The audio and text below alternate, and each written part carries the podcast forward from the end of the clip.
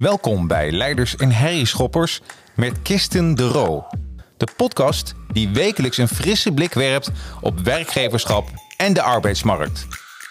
Deze podcast is de perfecte luisterervaring voor ondernemers, HR-managers, leidinggevenden en recruiters. Kirsten gaat om de week in gesprek met toonaangevende directeuren en uitgesproken persoonlijkheden die niet terugschrikken voor hun eigen mening. In de andere weken neemt ze je mee in haar eigen gedachtenwereld met een doordachte solo-reflectie. Zet je schrap voor uitdagende ideeën, het doorbreken van politiek correct denken en natuurlijk veel luisterplezier. Laten we beginnen. Welkom weer bij een nieuwe aflevering van Leiders en Herrieschoppers. En ik ben super blij dat ik vandaag een hele leuke gast mag verwelkomen. Reinier Kastelein. Reinier, super dat je er bent. Welkom. Dankjewel. Leuk om er te zijn. Ja, uh, Reinier, ik, uh, ja, wij hebben elkaar, denk ik, vorig jaar eigenlijk via nou ja, LinkedIn leren kennen. In die zin dat ik jou ben gaan volgen. Um, ja, jouw uitgesproken post, dat, dat sprak en spreekt me super aan. Nou, we hebben elkaar vervolgens ook gezien bij het Boelsvesten, bij de aandelencommunity waar we samen lid, uh, lid van zijn. Ja. En uh, nou ja, en um, uh, je bent natuurlijk voorzitter van, uh, van de Unie. Um, en jij ja, komt natuurlijk met heel veel bedrijven in, in gesprek, waarbij je de arbeidsmarkt natuurlijk een groot onderwerp van gesprek is. Dus daar gaan we de komende uren ook over, over hebben. Over leiderschap, uh, de arbeidsmarkt, verschillende generaties. Um, maar ook um, wat er allemaal speelt op die arbeidsmarkt. Maar ik ben eerst heel benieuwd, Reinier, wie ben jij? Kun je even kort voorstellen? Ja, kort voorstellen is altijd ingewikkeld. Uh, ja. uh, dan moet je de highlights uithalen. Uh, dan ga ik hem maar gewoon beperken tot het feit dat ik de vader ben van Marie. Ik heb heel lang gedacht dat haar moeder het leukste meisje ter wereld was. Maar toen mijn dochter er eenmaal was, was het natuurlijk mijn dochter. En dat zal ze voor altijd blijven. Ja, um, dus dat vaderschap, dat definieert mij de laatste jaren steeds meer. maar los daarvan heb ik natuurlijk ook nog gewoon mijn belasting te betalen. En dat kun je pas als je gewerkt hebt. Ja. Dus ik heb ook nog een baan. En ik ben voorzitter van de meest constructieve vakbond van Nederland. En dat is vakbond de Unie.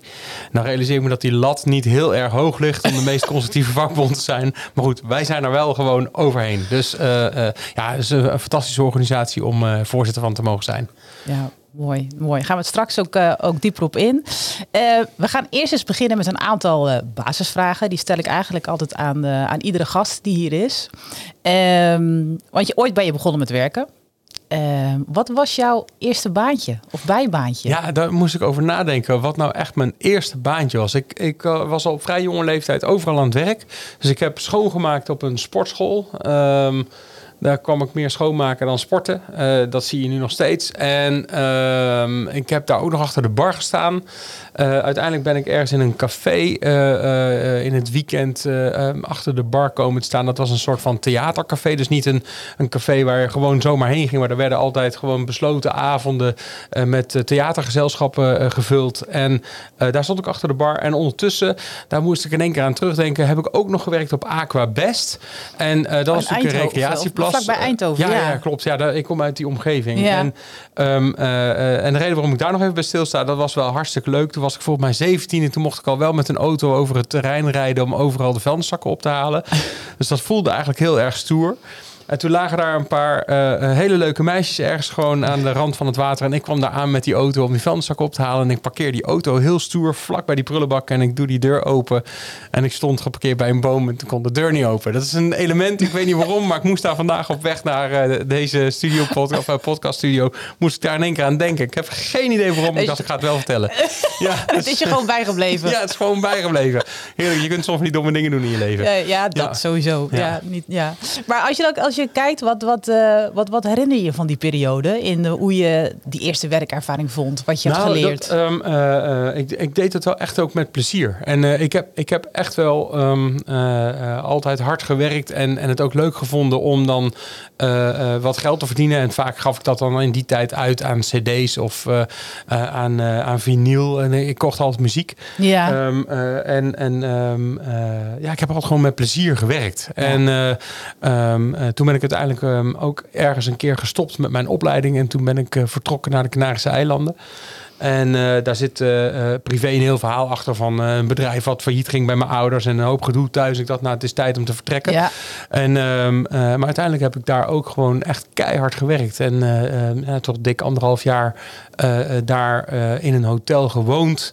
En ondertussen ook gewoon gewerkt en mijn geld verdiend. En heel Leuk. veel plezier gemaakt. En als je er dan aan terugdenkt, dan heb ik eigenlijk altijd plezier gehad in mijn werk. Maar echt altijd. Ja, maar dat Ja. is natuurlijk ook super belangrijk en ook heel veel waard. Want het is niet zozeer vanzelfsprekend dat je altijd plezier hebt in je werk. Nee, ik denk ook dat, dat er heel veel mensen natuurlijk ook gewoon werk als een verplichting zien. Ja. Ehm, dat is niet alleen maar omdat die baan misschien niet leuk is, maar ook omdat mensen het zelf gewoon in hun mindset gewoon zien van ja, ik moet dat werk nou eenmaal doen, anders kan ik geen boodschappen doen. Ja, En eh, eh, daarom prijs ik mezelf wel gelukkig dat ik eigenlijk altijd kan zeggen dat ik bij de leukste werkgever van Nederland eh, werk. Wanneer Ja. ik daar dan ook eh, eh, zit of waar ik dan ook een keer vertrek. ja. Maar de volgende werkgever is altijd weer leuk. ja, ja precies. Ja. dus je eigen rol, hoe je dat zelf invult, heeft daar een hele grote invloed in gespeeld. Ja, zeker. Ja. En nog steeds. Ja. Oké. Gaan we straks verder op door. Ehm, want een andere vraag is: ehm, iedere gast vraag ik altijd om een nieuwsitem mee te nemen. En wat, wat, wat je raakt of waar je iets van, vindt. Wat, wat heb jij meegenomen? Nou, ehm, ik heb het eh, nieuws meegenomen wat eh, de komende tijd ons nog wel bezig zou houden. Denk ik dat wij eh, onderweg zijn naar de autoloze middagen. Hè? Ehm, eh, eh, de energiemaatschappijen die raden ons aan om de openbare laadpalen tussen 4 uur s middags en 9 uur s avonds niet te gaan gebruiken. En ja, dat is natuurlijk volstrekte energiearmoede. En we zijn gewoon onderweg naar een soort van derde wereldsituatie. Ja. Waarin energie niet meer vanzelfsprekend is. En nou, die vanzelfsprekendheid die, die gaat er in steeds meer gevallen bij steeds meer onderwerpen van af hè, in onze Ja. samenleving. Die vind ik heel heftig. Maar. Gewoon hoe zien we dat dan economisch voor ons? Dat je gewoon werkdagen hebt waarbij mensen elkaar opzoeken. Hè. We- we- ik ben ook naar deze studio gereden voor deze opname. En ehm, eh, hoe zit het dan als je dan een afspraak hebt om, eh, ik zeg maar wat, vier uur 's middags en je komt op de plek van je afspraak aan. Ja. En je kunt dan daar de auto niet meer opladen. eh, omdat tussen 4 en 9 dat niet kan. Dat Ja. worden of allemaal eetafspraken. ehm, eh, eh, eh, of het worden ehm, eh, eh, hele ingewikkelde dingen. Ja. De, de, de economie tussen 4 en 9 Dat is- eh, eh, zodanig beïnvloeden. Ik vind, hem, ik vind het wa- een waanzinnig bericht. Ja, ja het, het, het- je, je vraagt je soms ook af wat ze dan bedenken, eh, wat de toepasbaarheid ook is hè, in de praktijk. Ja, het is natuurlijk gewoon op papier denk ik dat het heel Ja. goed werkt. Alleen eh, eh, ik denk dat we met heel veel modellen in onze samenleving werken... waarbij de, de praktijk gewoon weer barstiger is. En Absoluut. het lijkt alsof je op een bepaalde manier niet meer gewoon een leven kunt leiden... maar dat je heel gestructureerd over alles moet gaan nadenken. En ja, daar is energie er natuurlijk wel eentje van. Dat was vroeger Ja. gewoon heel vanzelfsprekend. En nu is het bijna, ehm, eh, eh, bijna een primaire levensbehoefte... waar je elke dag opnieuw om moet vechten. Ja. Nou ja, en als je kijkt naar de werkbaarheid, wat je zegt, eh, bijvoorbeeld ook eh, dat, er, eh, dat de bouw stil ligt van appartementencomplexen of huizen of vanwege het elektrici- elektriciteitsnet of het gebrek daaraan, dan denk je ook van ja, weet je, je zit in een bepaalde transitie. ehm, waarin heel veel, waarin heel natuurlijk mooi is om eh, vanuit klimaat daar naartoe te streven. Maar op het moment als het niet werkt, ja, dan eh, moet je natuurlijk ook wel gaan kijken wat, wat, wat, wat is wel mogelijk. Ja, de, het, ehm, eh, voor de mensen die nog wel een beetje Nederlandstalig onderwijs gehad hebben, ehm, eh, had je altijd gezegd: gooi niet je oude schoenen weg voordat je nieuw hebt. Ja, En het lijkt alsof wij op de een of andere manier de oude economie volledig afschrijven, Ja. omdat die fossiel is ingericht. ja, En omdat fossiel niet deugt, moet alles meteen wijken en dan gaan we iets nieuws beginnen. Maar ondertussen lopen we gewoon op blote voeten door die economie. ja. En ik denk dat er op andere plekken in de wereld gewoon eh, met, met heel veel humor naar ons gekeken wordt. Omdat Ja. ze ons aan alle kanten kunnen voorbijstreven. Ja. ja. Ja, nou ja, maar dat zie je natuurlijk ook wel als je dan de vertaling maakt naar bijvoorbeeld eh, de luchtvaart. Ehm, ja, KLM bijvoorbeeld is ook eh, eh, een bedrijf wat lid is van, van, de, van, de, van de Unie. Jij volgt natuurlijk ook op de voet de ontwikkelingen binnen de luchtvaart en ook nou ja, het streven naar krimp. Ehm, als je kijkt economisch gezien ehm, naar de rest van de wereld. Nou ja, je gaf al eerder aan, hè, we hadden net even een kort gesprek van ja, de luchtvaart is alleen maar aan het groeien. Hoe zie jij dat dan ten opzichte van, ten opzichte van, van de ontwikkeling binnen Nederland? En ook qua werkgelegenheid, Nou, et cetera. De, de Unie heeft ongeveer 3.500 leden bij, eh, op Schiphol. En eh, van die 3.500 zijn er iets meer dan 2000 lid van de Unie bij, bij KLM.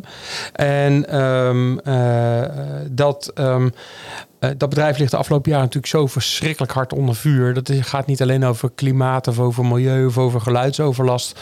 Maar uiteraard ook gewoon over de coronasteunpakketten. Ja. Waar, uh, um, uh, waar een kabinet besloten heeft de hele samenleving op slot te doen. Hebben ze ook besloten om bedrijven te ondersteunen om die op slotperiode te overleven. En ja, dan heb je het over de grootste particuliere werkgever van Nederland, de KLM. En ja, dan ontvangt die automatisch ook heel veel geld. en vervolgens zie je dat dat bedrijf heel veel kritiek krijgt om het feit dat er zoveel geld naartoe is gegaan. Uh, en daar zie ik mensen gewoon in de discussie orde en volgorde kwijtraken. Ja. Dat bedrijf draaide hartstikke goed in 2019. Het draaide recordwinsten. En in 2020 wordt het bedrijf gewoon op zijn kop gezet door uh, de luchtvaart aan banden te leggen. En vervolgens zitten we in een klimaatdiscussie. En nou ja, wij sluiten al sinds jaren en dag de CEO af bij, bij KLM. En je ziet dat, dat de mensen die wij daar spreken met heel veel trots over hun bedrijf praten.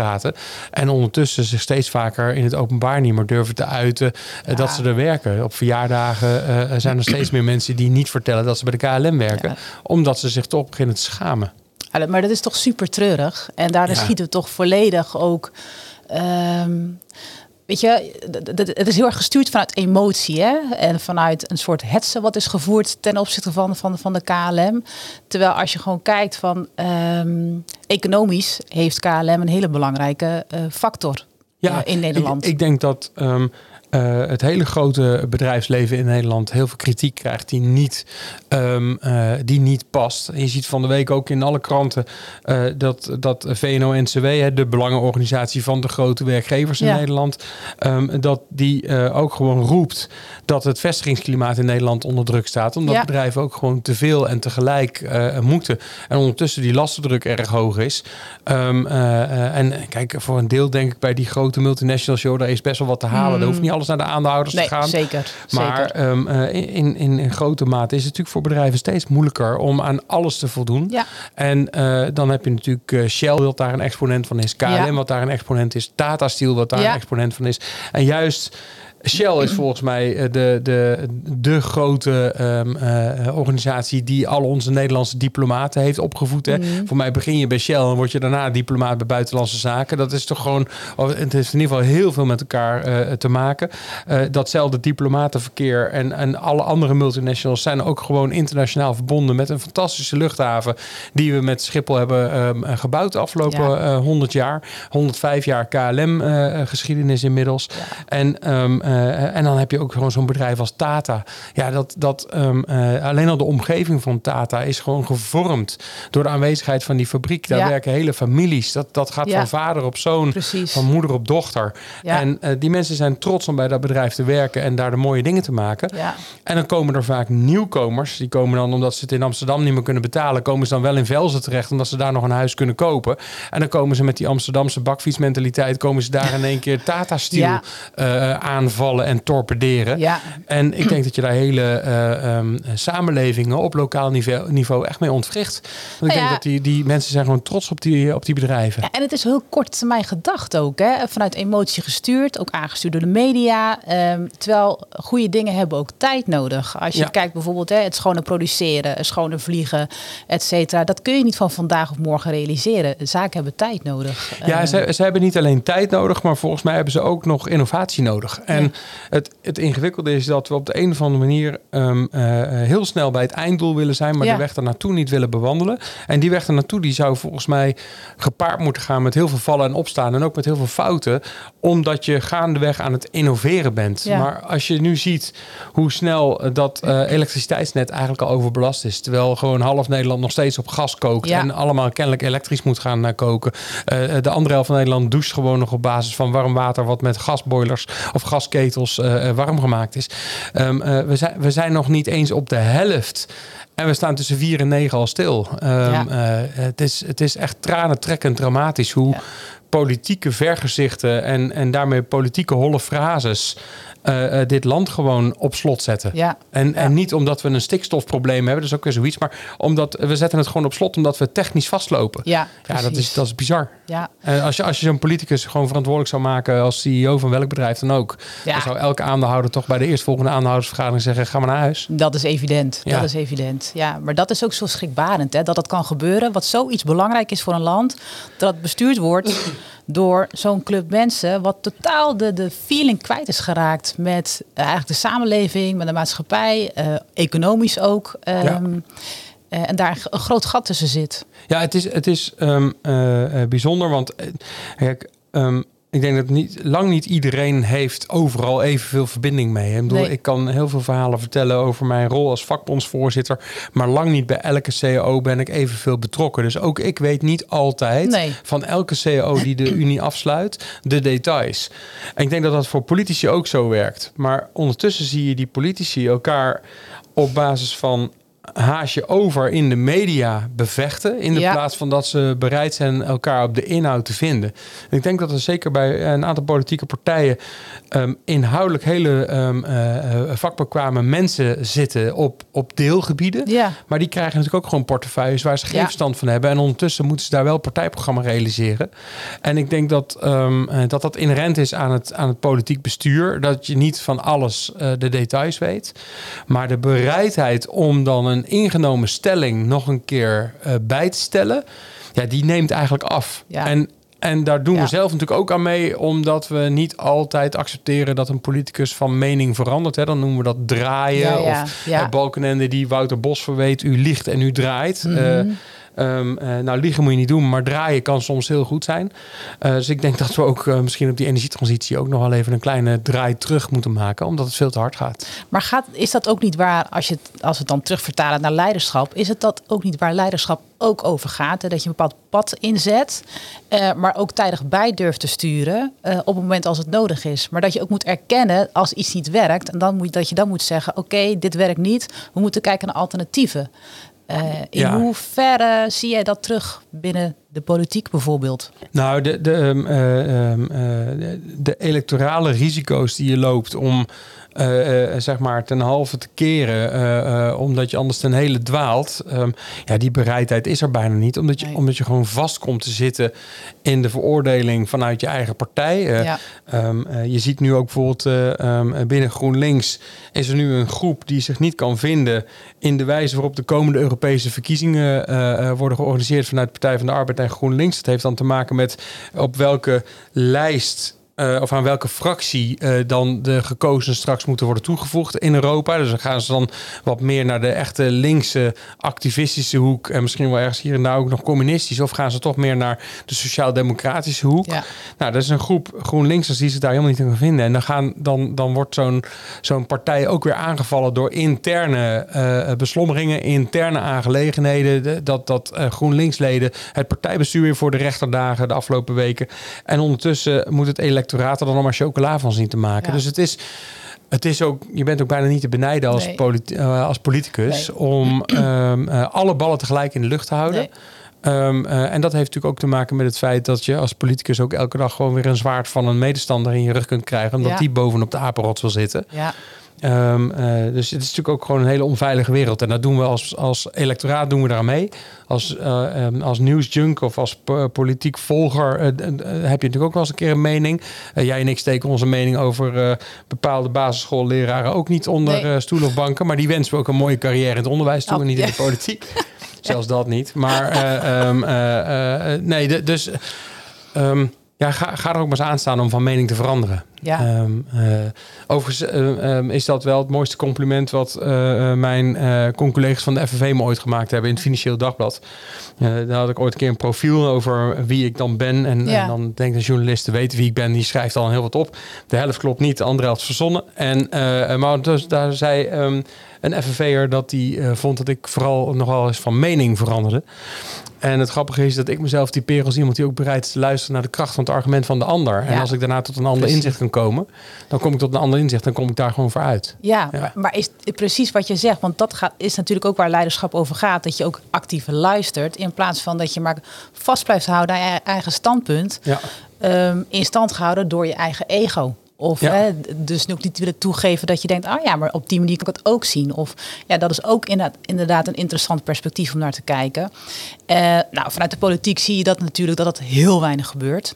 Tegelijkertijd zouden zij ook een voorbeeldfunctie moeten zijn, kijkend naar gewoon hoe het in het bedrijfsleven bijvoorbeeld ook gaat, uh, vanuit leiderschap.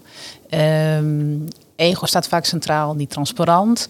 ehm, hoe zie jij dat? Wat zou er nodig zijn, vanuit misschien een idealistisch plaatje, om ehm, meer die vertaling te kunnen maken naar nou ja, wat, wat goed leiderschap zou moeten zijn, ook binnen die politiek? Wat moet dan veranderd worden?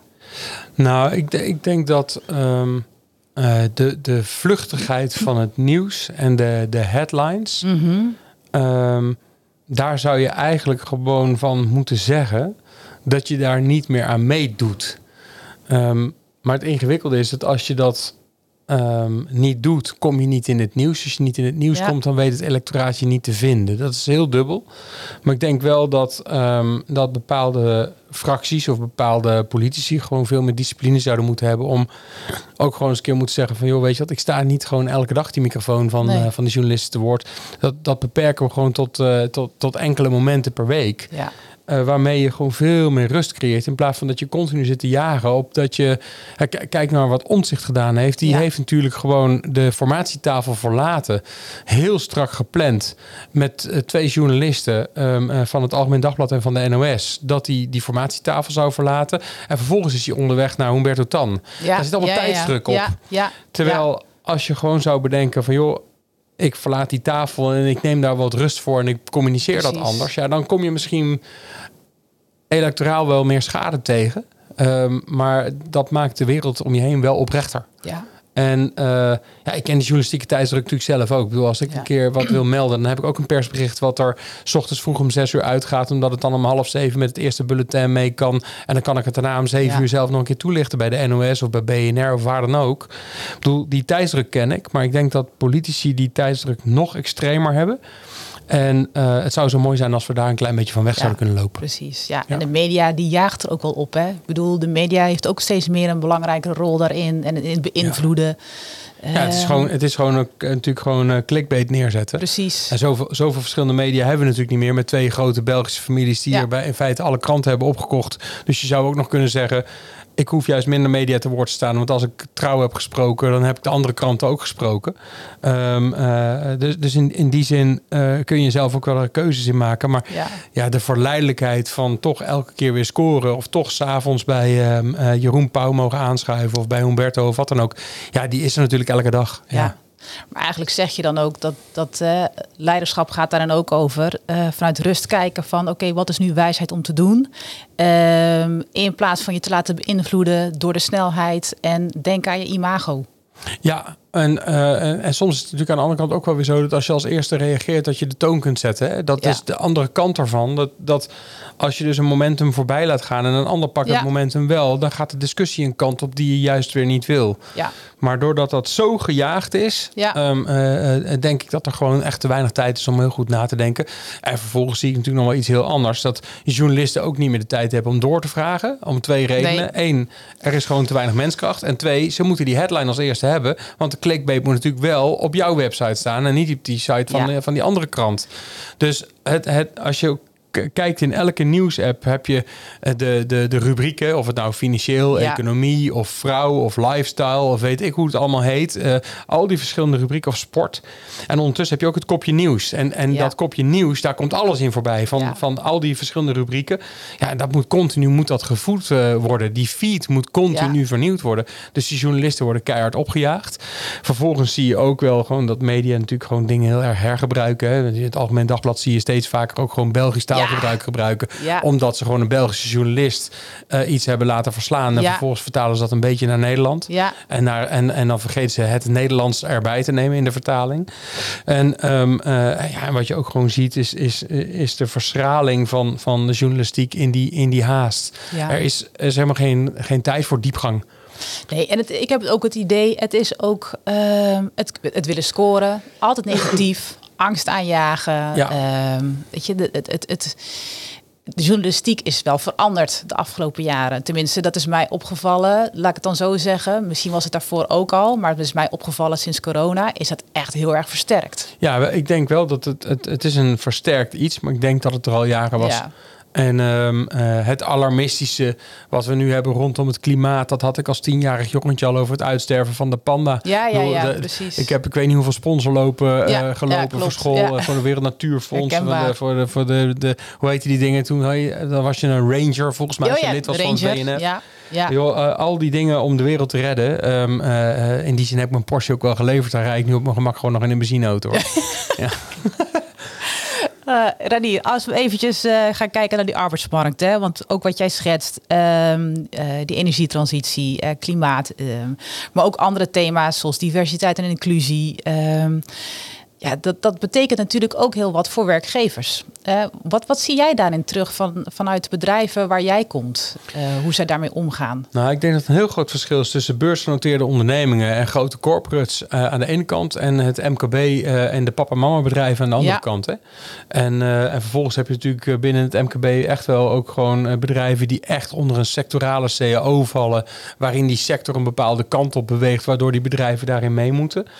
Maar ik denk dat, ehm, eh, en dat, ehm, dat inclusie lijkt in primair altijd te gaan over ehm, eh, eh, de, ehm, eh, de gekleurde collega. Ja. Eh, eh, of eh, die met een andere seksuele geaardheid. Of iemand die in de fase zit dat die continu met blauwe haren naar kantoor wil komen. Eh, je moet ook altijd zo'n soort van creatief brein op je afdeling hebben zitten. Anders ben je niet inclusief. Hè? Terwijl ik denk dat, dat de echte inclusiviteit zit hem volgens mij bij die kleine, of kleine, gewoon bij die MKB-ondernemer. Die gewoon 's ochtends vroeg op kantoor komt en van een, van een medewerker te horen krijgt van joh, eh, heel vervelend, maar mijn vrouw heeft kanker. En ehm, eh, eh, ik ben de komende tijd daar best wel mee bezig. En dat Ja. zo'n werkgever dan zegt, jij gaat nu naar huis en ik zie je wel weer op het moment dat je vrouw ehm, eh, de boel een beetje onder Ja. controle heeft. Ga dat eerst maar eens verwerken. Land maar even met z'n tweeën in dat ziekteproces en ga dan maar eens kijken hoe het herstel zit. En zulke ondernemers kom ik ook tegen. En dat is volgens mij de echte inclusiviteit. Dat je ziet wat de noden van de individuele medewerker zijn op het moment dat het er echt toe doet. En inclusiviteit. En, en dan ondertussen afvinken welke kleuren je wel of niet Ja. op je werkvloer hebt rondlopen. Ja, dat vind ik van een beursgenoteerde waanzin. Waar ik helemaal, eh, eh, daar, daar, daar krijg Ja. ik de rillingen van. Zo zit de samenleving ook niet in elkaar. Ook vriendengroepen zitten niet op die manier in elkaar. Nee, maar dan heb je het weer, de afstand tot eh, wat, is, wat is er daadwerkelijk nodig in die samenleving, tot van we willen gewoon scoren. Ja. Hè, want je wordt, er wordt naar je gekeken. Als werkgever lig je onder een vergrootglas. Ja. Dus ehm, ja, je moet wel een inclusie doen door, de door middel van een diversiteitsbeleid, waarbij je dus inderdaad vinkjes gaat zetten. Ja. Terwijl precies wat je zegt, inclusie gaat ook over gewoon openstaan voor diverse ideeën, behoeftes van mensen, verschillende talenten, ongeacht of je nou rood, paars, groen of geel bent. Ja, Eh, en we- weet je wat ik, eh, wat ik zo opvallend vind? Is dat al die bedrijven die dan ook per se eh, eh, bij Pride Amsterdam een boot moeten Ja. hebben. Ehm, eh, ik heb jaren in Amsterdam gewoond en ik, ik ben er weg. En daarna is het met die stad de bergen afwaarts gegaan. Ik zeg niet dat dat een kausaal verband heeft met mijn vertrek, maar het is wel sneu voor die stad. Ehm, eh, de, de, de Gay Pride, zoals dat vroeger heette, Ja.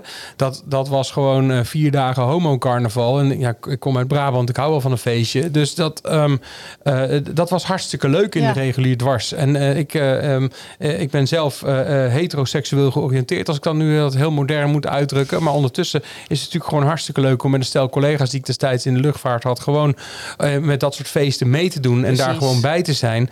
Maar tegenwoordig is het van een, van een, ehm, een soort van etalage Ja. van je bedrijf. En kijk ons eens inclusief zijn Precies. en kijk ons eens deugen. En ja, dat. Maar vooral dat- dat laatste. Kijk, Ja. dat, daar heb ik het idee. Kijk ons Ja. eens deugen. En ik heb die, die, die community is zichzelf natuurlijk ook gewoon opnieuw aan het uitvinden met de, kleur, met de ruzie over de kleuren op de vlag. Ja. Hè? Ik bedoel, die vlaggen die zijn dan weer niet inclusief genoeg, want dan is er weer een of ander subgroepje wat zich moet herkennen in die vlag. Ja. En die, die discussies die ontaarden zo lang dat we uiteindelijk komen we in een tijdperk waarin uiteindelijk elk individu op die vlag wil staan. En Ja. dan zit je daar gewoon helemaal in je eentje in je eigen Ja. hokje.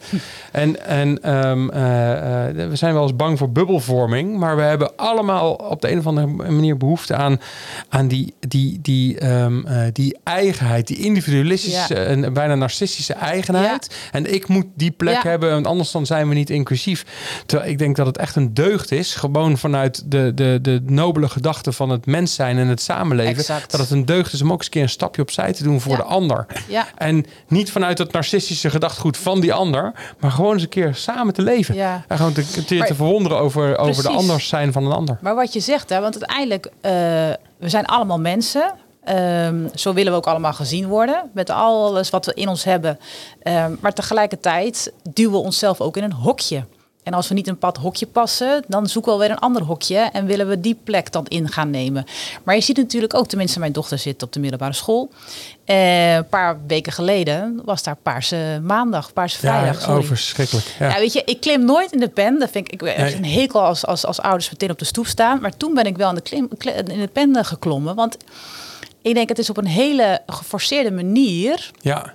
ehm, bijna links-activistisch, voor mijn gevoel... Ja. ehm, wordt het je opgedrongen om regenboogvlaggen vla- vlaggen te dragen. ehm, eh, op je, eh, je huid eh, regenbogen te schminken.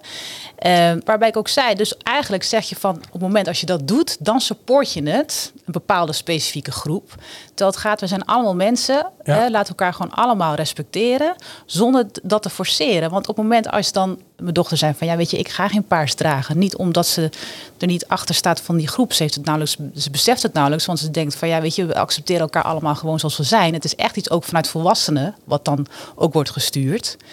Ehm, Terwijl ik denk, weet je, op het moment als dan zo'n kind dan geen paars draagt, dan wordt dan gezegd van, oh ja, maar dan ben je, dan support je die groep niet. Ja, je? en, en het rare is, want jij hebt dan eh, over een dochter op de middelbare school. Maar mijn dochter is zes en die had het in de kleuterklas al. ja, bezopen. Dus dat, ze, dat ze op die basisschool de kinderen al in paarse school laten gaan. Omdat je dan mag zijn wie je bent. Zo wordt het gezegd op die school. Dan denk ik bij mezelf, ga dan lekker in het geel. Want dat vind je een mooie kleur. Dus als Ja. je wil zijn wie je bent, ga dan lekker in het geel vandaag. Precies. Nee, maar dan moet je dus paarse kleren kopen als ouders zijn. ja.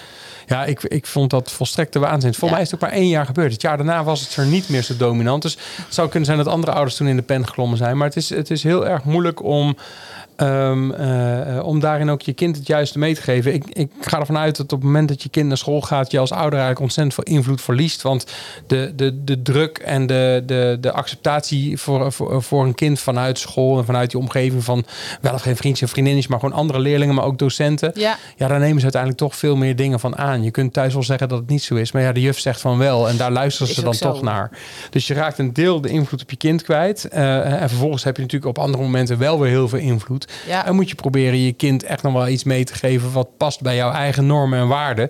Ja, en eh, als jij vindt dat je je kind elke dag in een regenboog moet laten lopen, dan vind ik dat allemaal prima. Maar voor mij, eh, voor mijn dochter, eh, gaat de, de regenboog over My Little Pony en over niks anders. Nee, precies. Weet je, en Ja. ik denk, als je daar zo de focus op legt, dan wordt die verwijdering alleen maar groter. Ja. Omdat je dan denkt van, oh ja, jij draagt geen paars, dus je su- support niet. Terwijl het gaat erom, accepteer elkaar gewoon zoals je bent. Wat je, of je nou groen, geel, paars, wat maakt het uit? Ik weet nog goed, vroeger bij ons op de middelbare school waren er ook de, de, de, de eh, v- vrouwen die op vrouwen, of meisjes die op meisjes vielen, jongens Ja. op jongens. eh, eentje met paars haar, die wist het ook allemaal niet zo goed. Ja. Van, Wat ben ik nou? Zoeken naar identiteit. Daar werd helemaal niet moeilijk over gedaan. Maar nu wordt er zo op geforceerd dat je juist je doel voorbij streeft. En eigenlijk volgens mij meer verwijdering eh, krijgt. Ja, ik ben het daar volledig mee eens. En, en wat je dus ziet, als, als dat dan het onderwerp is, dat, dat bedrijven daarin meegaan. Ik, ik snap echt wel dat je als, als bedrijf ook zoekende bent naar, naar de juiste trend en weet ik wat allemaal. Maar ik heb ooit een keer een, eh, een directeur van een groot uitzendbureau eh, gesproken. Ik zal ehm, eh, eh, zijn naam niet noemen, maar echt een, een, een, een groot uitzendbureau. Ehm, en ehm, die zegt ook gewoon, joh, weet je wat het is, eh, Renier? Vroeger ehm, hadden wij gewoon uitzendkrachten die wij overal in, eh, in het land konden plaatsen. En dat waren jonge mensen, die konden wij ook nog een beetje langs wat scholing eh, steeds beter maken en weer Ja. op andere plekken neerzetten.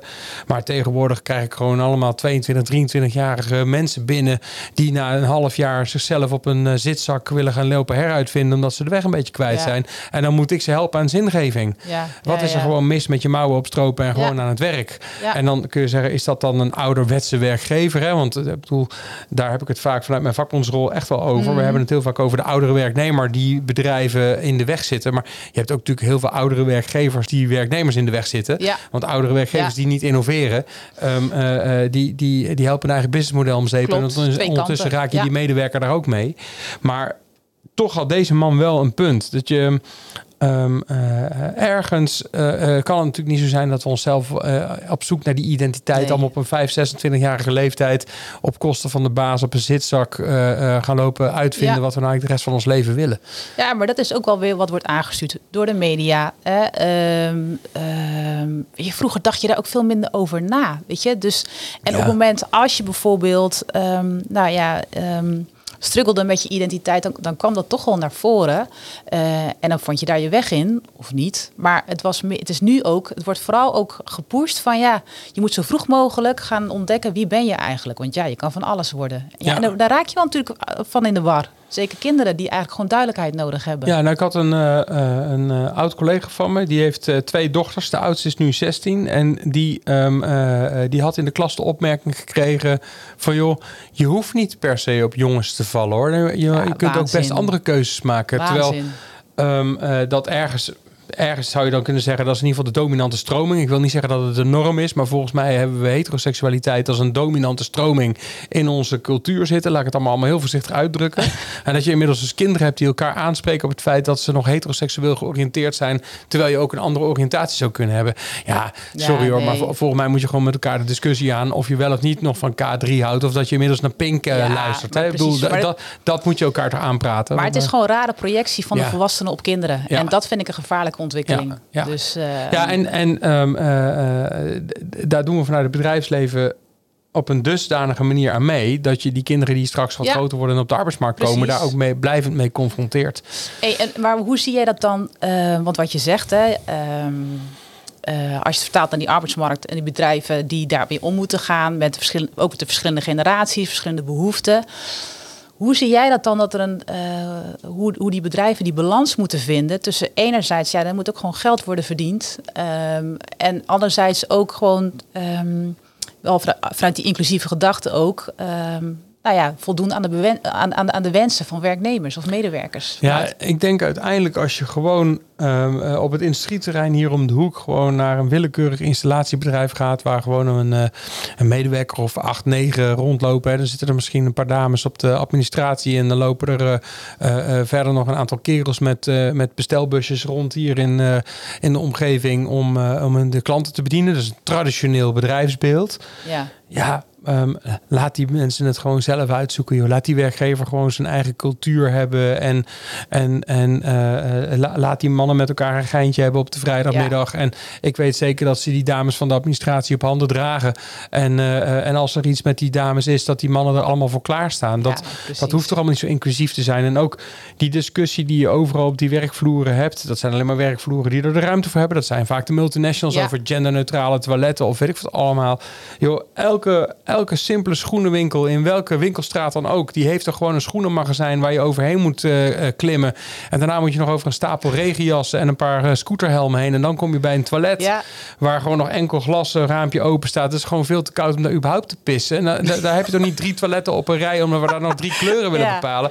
Dat, Ja. dat zijn van die dingen die zijn niet realistisch. Nee, het nee. MKB is niet op die manier ingericht. En uiteindelijk Nee. is het MKB wel de banenmotor van Nederland. De, de meeste mensen in Nederland werken nou eenmaal in het MKB. Ja. Ja. we kunnen niet in elke, eh, ehm, eh, elke MKB-vestiging Nee. eh, met al die toilettengekkigheid aan, de gang. Nee. Daarmee is voor mij het probleem ook gewoon heel simpel. Je moet overal dat mannetje en dat vrouwtje eraf halen. Heb je genderneutrale toiletten. Zou ik een drama vinden, want dan moet ik naar het vrouwentoilet. Dat is altijd heel smerig. Andersom Maar- ook hoor. Ja, nee, maar da- da- da- het rare is, we creëren problemen die er eigenlijk helemaal maar niet is zijn. zo. Het, is, het, is een, het, is een, het is een welvaartsdiscussie van heb ik jou daar? En, Ja. eh, ehm, eh, en dat lijken we wel eens met elkaar vergeten te zijn. Maar ik heb ook, ook het idee dat die vraag ook niet zozeer komt vanuit de medewerkers of de samenleving. Het is ook echt iets gecreëerd vanuit politiek, vanuit de media. Een aantal BN'ers die dan daarmee mee eh, willen nou scoren, zoals ik dat dan noem. Dus ik vraag me ook af, waar, waar, waar zit nou die behoefte echt? Is het vanuit de samenleving of wordt die gecreëerd vanuit bovenaf? Hoe je Nou, het ik, ook ik wil noemen? vind, de, zoals je hem nu stelt, ik vind hem ook wel ingewikkeld. Want er zijn natuurlijk ook echt wel medewerkers die individueel bij een werkgever wel om deze uitzonderingspositie vragen. Want dat is het dan nog Ja. wel vaak.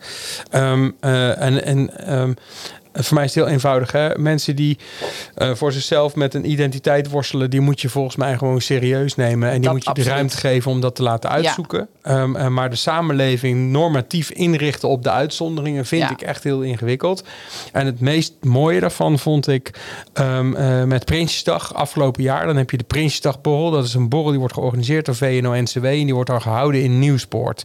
En ehm, eh, eh, dat is vanwege de tijdelijkheid van, eh, van die Tweede Kamer nu. Hè, want de Tweede Kamer wordt verbouwd, of het Binnenhof wordt verbouwd. Dus dat zit in het oude ministerie van, eh, van Buitenlandse Zaken. Eh, daar zit nu de Tweede Kamer. En Nieuwsport zit daar zo dicht tegenaan dat als je dus op die borrel bent, dat je dus naar de toiletten gaat van het Tweede Kamergebouw. Ja. Die Tweede Kamertoiletten die zijn dus genderneutraal. Dat betekent dus dat daar volgens mij, zoals ik het heb onthouden, een, een poppetje stond met aan de ene kant een jurk en aan de andere kant een, een pantalon. Hè. Dus dat, dat beeld kennen we allemaal. Maar vervolgens de hoeveelheid verwarring die ik daar aantrof, omdat eigenlijk niemand wist of je nu op het juiste toilet kwam, da- daar heb ik mannen en vrouwen in de war eh, eh, zien staan en ongemakkelijk zien voelen. Ja, ja, Ehm, eh, omdat ze dus op die zeg maar, maatschappelijke norm van genderneutrale toiletten kwamen. Maar daar heb ik het dus wel over de mensen die in bestuurlijk Nederland, eh, zowel in het bedrijfsleven als in het openbaar bestuur, de top van Nederland vormen. Want het, het, is een borrel waar 12, 1300 mensen komen die met elkaar de polder vormen. Ehm, eh, en hier zit dus de, de bestuurlijke elite zelf gewoon eh, eh, een beetje ongemakkelijk op de pot. Dat is best ingewikkeld. Ja, ja, precies. Ja. Hey, en ehm, ik zie dat we echt. eh, ik had een script hier voor me, maar we hebben gewoon een hele, zijn een hele andere kant op gegaan. Maar Ja. ik, eh, ik vind het wel een topgesprek. maar waar ik eigenlijk mee wilde beginnen, maar dat, dat, die vraag stel ik dan nu maar. Maar aan de hand van dit gesprek is het antwoord volgens mij al wel duidelijk. Eh, de podcast heet natuurlijk Leider of Herrieschopper. Wat ben jij, een leider of een herrieschopper?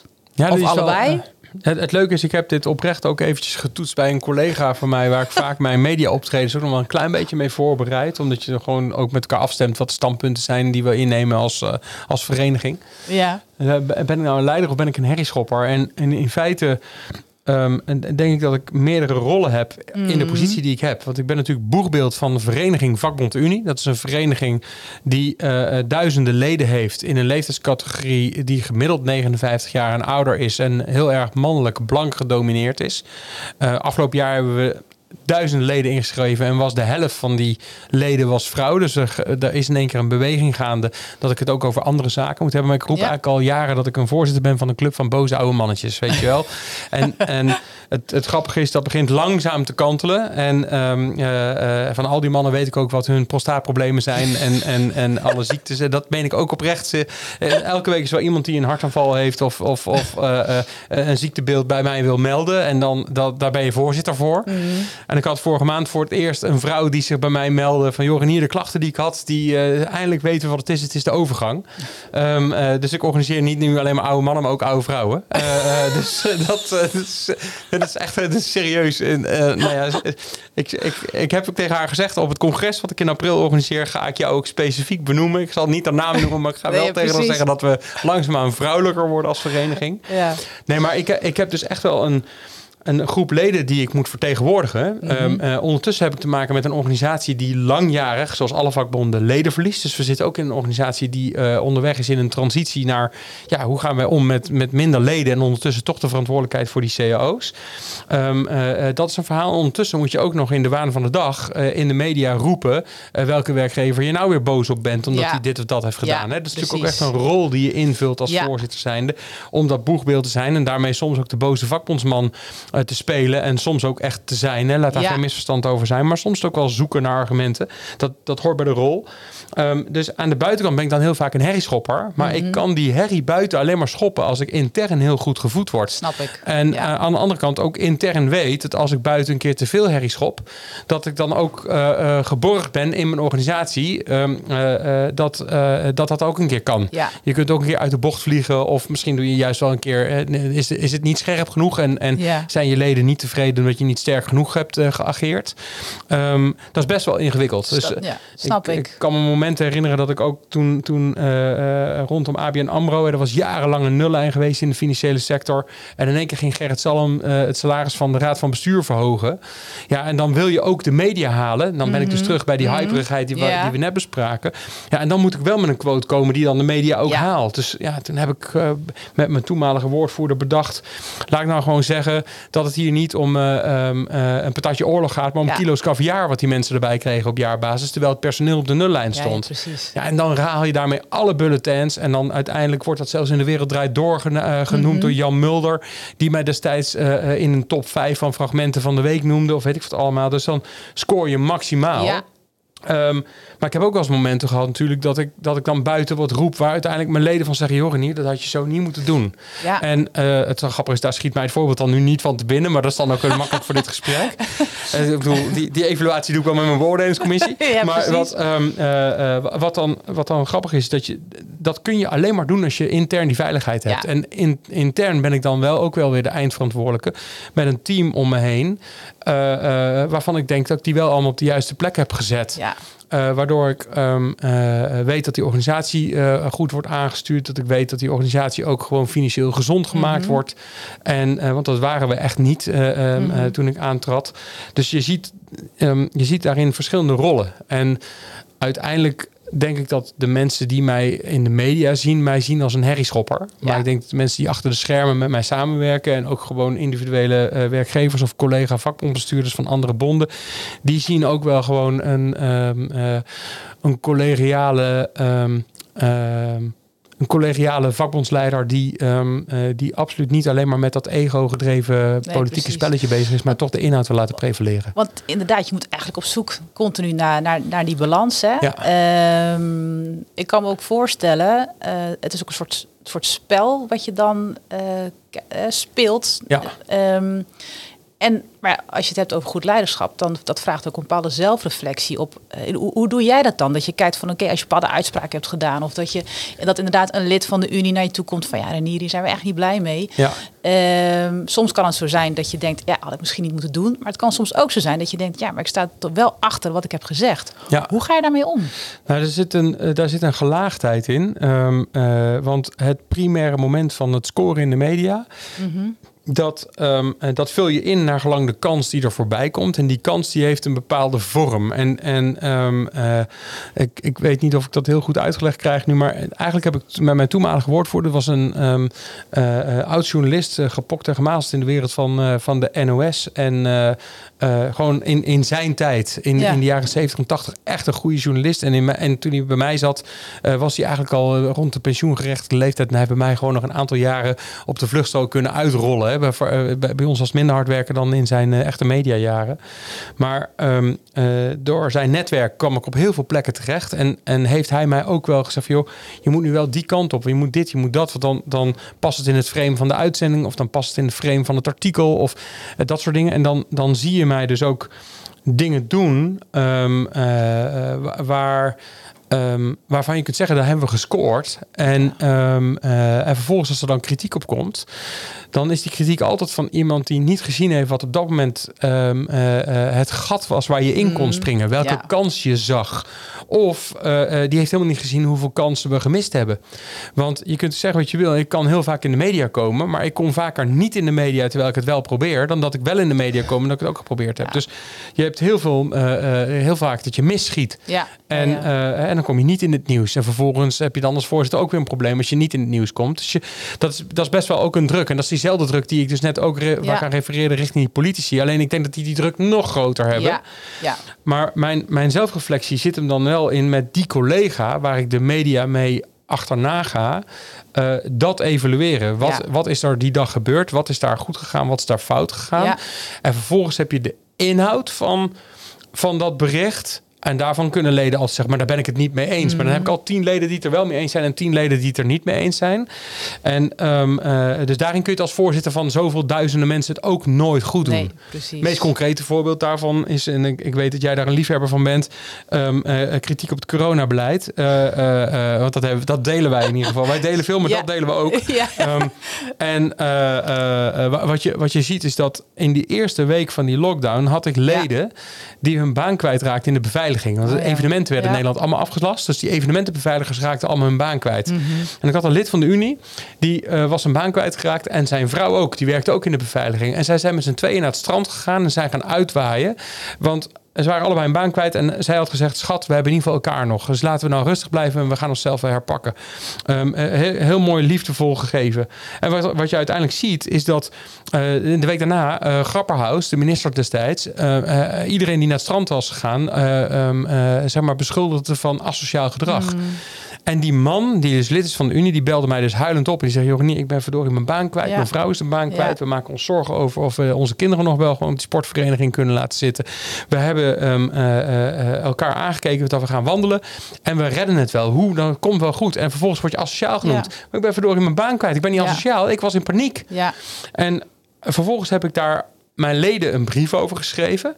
En ehm, eh, ik zei, joh, het kan toch niet zo zijn dat wij in dit land een minister hebben die het volk beoordeelt. Volgens mij hebben we democratische verkiezingen en dan kunnen wij beoordelen hoe een ploeg het gedaan heeft. En dan, dan kan zo'n eh, coalitie opnieuw terugkomen of kunnen politieke partijen daarin winnen. En als een individuele bewindspersoon dan goed genoeg bevonden wordt, dan krijgt hij misschien nog een keer een, eh, een ambtstermijn. Maar het kan natuurlijk niet zo zijn dat die minister ons de maat neemt. Nou, en die brief die leverde mij 109 reacties op, waarvan er gewoon, eh, ehm, eh, wat was het, Eh, 60 negatief en, eh, en de rest was positief. Dus het was zo 50-50. Ja. En dat varieerde echt van, joh, sodemiet erop, we zitten in een, eh, in een pandemie en je moet gewoon luisteren naar wat de regering Mhm. zegt. Tot van, joh, geef deze man eh, eh, eh, het minister-presidentschap en laat hem zijn eigen kabinet Ja. samenstellen. En letterlijk, die mail zat er ook echt bij. En toen ben ik al die mensen die het niet met me eens waren, ben ik gaan bellen. En dat, dat, dat waren dus, eh, wat is het, eh, eh, iets, iets van 50 telefoontjes. En nu echt ja, één voor één heb je die zelf ze allemaal gaan bellen. Ja, dat is ook je voorzittersrol. Dan probeer Ja. toch ook de boel bij elkaar te houden. En ehm, dan zie je gewoon dat je het nooit goed kunt doen. Nee. En daar, daar is voor mij Ja. mijn werk de afgelopen jaren ook echt wel veranderd. Die coronacrisis heeft de samenleving zo blootgelegd als het gaat om die polarisatie. Ja, Die hadden we al op allerlei onderwerpen. Ja, we hebben ja. net de, de, de, de regenboogdiscussie gevoerd. Daar is ook heel Nederland over gepolariseerd. Maar dit heeft voor mij zo duidelijk gemaakt dat ik het als voorzitter nooit goed kan doen. Nee. Waardoor ik dus mijn evaluatie over mijn functioneren echt beperk tot een, een hele kleine Ja, groep ik. intimi. Omdat ik, ik kan niet aan 30.000 Nee, dat of gaat ook 40.000 niet. leden Nee. vragen van jongens, doe ik het goed vandaag? Nee. Dat kan niet. Nee, maar dan, dan werk je echt vanuit jouw eigen waarden en normen. Ja. Waarvan je denkt, oké, dit is wat ik moet doen om ook de leden te kunnen bedienen. Ja. Om er, ervoor te zijn en voor te staan. Ja, Ehm, en dat doe ik zo goed mogelijk met alles wat ik in me heb. Want je, ja, je bent daar enorm ook passievol over. ja. Maar je er ook bewust van, ja, je kunt het nooit goed doen. En dat is dan zo, dat accepteer ik. Ja, en, dat, en, en, en dat, datzelfde acceptatieniveau, eh, ehm, eh, dat moet dus niet tot gelatenheid leiden. Nee. En ik zie dat dus wel. En, dat, en dan, dan zijn we daar zelf weer schuldig aan als electoraat, als burger, als uh, nieuwsjunk en ook de media. Hoe we natuurlijk met sommige politici omgaan. Ja. En, en kijk, dan kun je ook weer zeggen, ja, sommige politici maken het ernaar. Mhm. Maar wie zijn wij eigenlijk om dat dan over zo'n politicus te zeggen? Want een ander die zegt dat dan weer over de volgende politicus. Want de een die verafschuwt Frans Timmermans vanwege zijn klimaatagenda. En de volgende die verafschuwt Hugo de Jonge vanwege zijn, zijn vaccinatiedwang en drang. Ja, en, ja. en, en allerlei eh, eh, eh, eh, bruine laarzen gevoelens die, je- die je daarvan kan krijgen. En, en, en vervolgens zijn er mensen die die gasten allemaal op handen, op handen dragen. Nou is Frans Timmermans volgens mij door zijn eigen achterban ook niet als met de meeste stemmen uit de bus voorbeeld, gekomen. Reinier. Slecht voorbeeld. Nee, maar de, de, de, eh, de- dus het, het ingewikkelde is, hè, ehm, eh, terwijl ik eigenlijk zeg dat we daar milder in moeten zijn, Ja. vakkelijk ook Hugo de Jonge weer af. Maar ja, dat, dat, dat, is, dat is ook de weerstand die, die zo- zo'n bestuurder dan ook bij mij oproept. zo, hè. En, eh, eh, Maar misschien doe ik dat zelf ook wel bij mijn leden. Hè? Er zullen Ja. ook leden van de Unie zijn die denken, joh, die kastelein... eh, Maar waar het verschil denk ik wel in zit, maar dat is dan puur vanuit hoe ik het zie, vanuit mijn gevoel en perceptie van, ja weet je, ik merk bij jou heel erg, het is echt intrinsiek gemotiveerd vanuit echt goed willen doen. Ja, Ehm, ja, en die twijfel heb ik wel eens ook vanuit de, de politici, hè, die je ook net noemt, van ja, is het echt landsbelang? Is het echt, doen we echt wat nodig is voor, voor, voor het land? ja. Of is het een eigen agenda? En dat is wel een groot verschil. Ja, en dan, dan, dan wil ik nog wel een lans breken voor de politie. Een eigen agenda voor het individu zal er niet heel snel achter zitten, maar wel een, een, een agenda van een groepje. En of dat dan een, een groepje binnen de Ja. partij is of binnen de coalitie, daar wil ik dan wel van af zijn. Maar er zijn natuurlijk wel mensen die met elkaar op een gegeven moment de wereld met elkaar verdelen. Ja, En, eh, en, wat voor individuele belangen daar dan achter Ja. zitten, daar ben ik niet zo mee bezig. Hoewel sommige mensen misschien wel op weg zijn naar de volgende baan.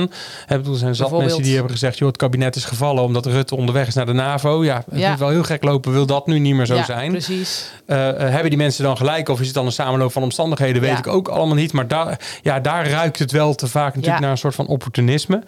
Ehm, eh, eh, maar ja, aan de andere kant, ehm, eh, ja, dat, dat kan ik dan van Hugo, Jong, Hugo de Jonge weer niet zeggen. Ik bedoel, die is echt niet dit aan het doen om daarna op weg naar de volgende baan. Nee, nee.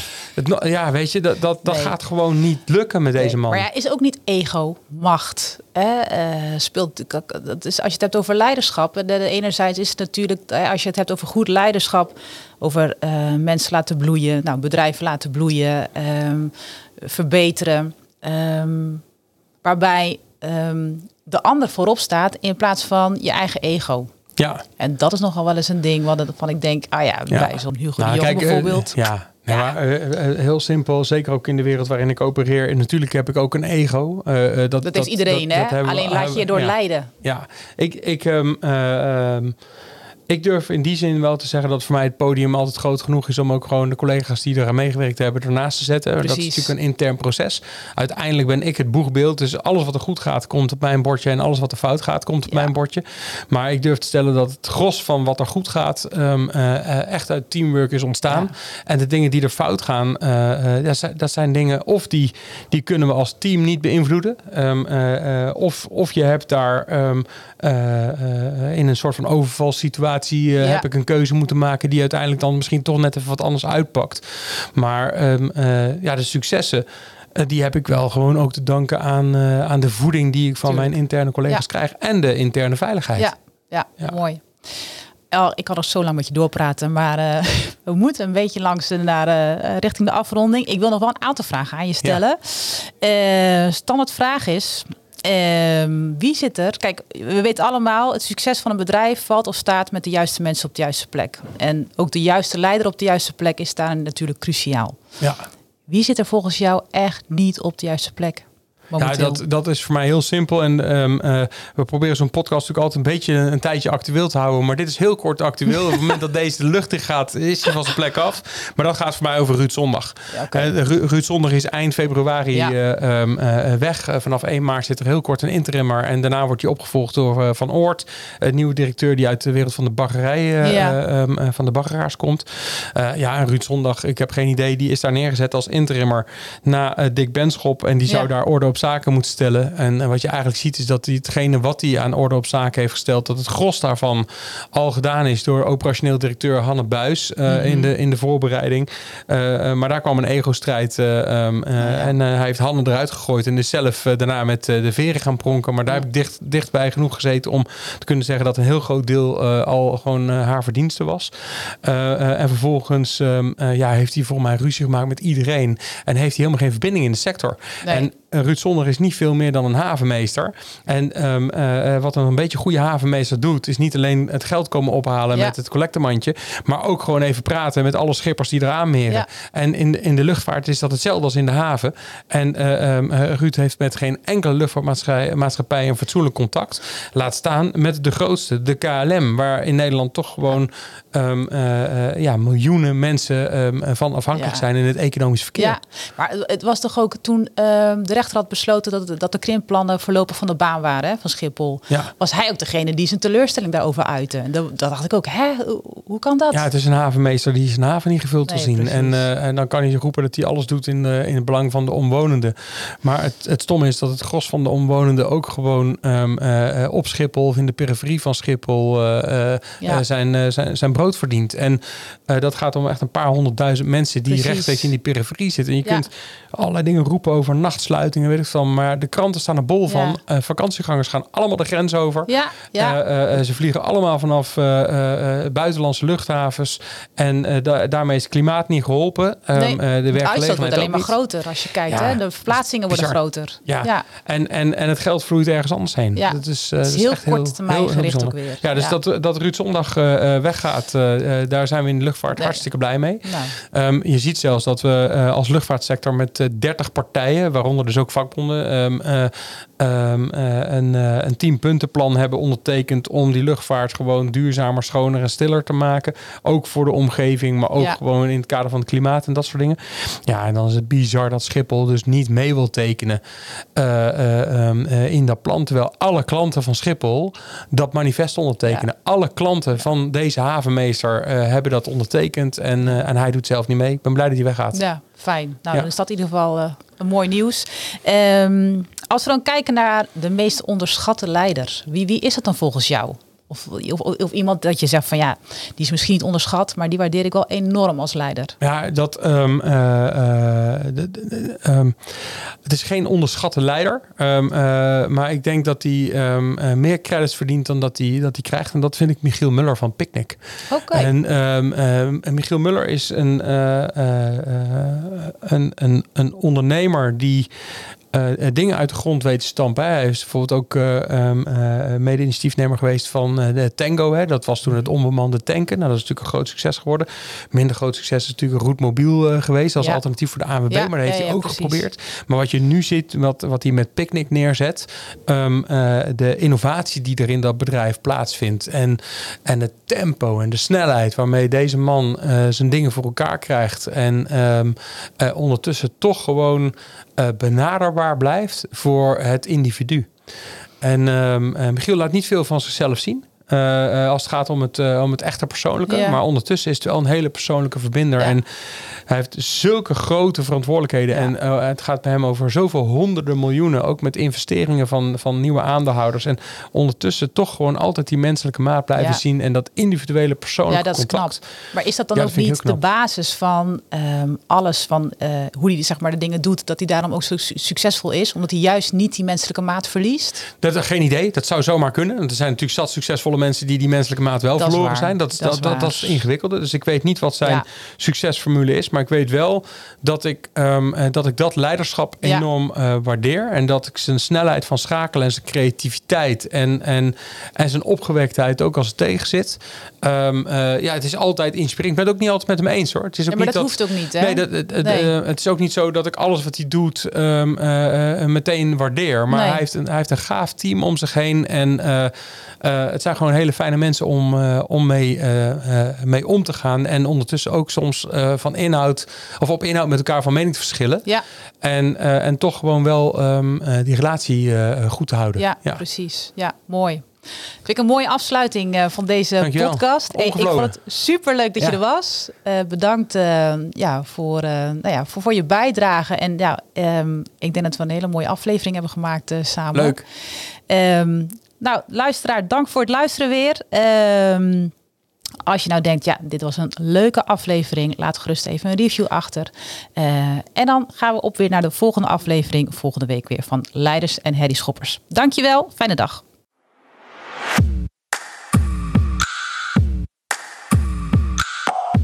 Dankjewel voor het luisteren naar Leiders en Harry Schoppers met Kirsten de Roo. We hopen dat de aflevering van vandaag je aan het denken heeft gezet en inspiratie heeft geboden. Zorg dat je de volgende aflevering niet mist, waar Kirsten ofwel een interessante gast ontvangt of haar perspectieven deelt in een solo-reflectie. Kon jij deze podcast waarderen? Geef hem dan een review op je favoriete podcast-app. Tot de volgende keer, blijf kritisch en blijf nieuwsgierig.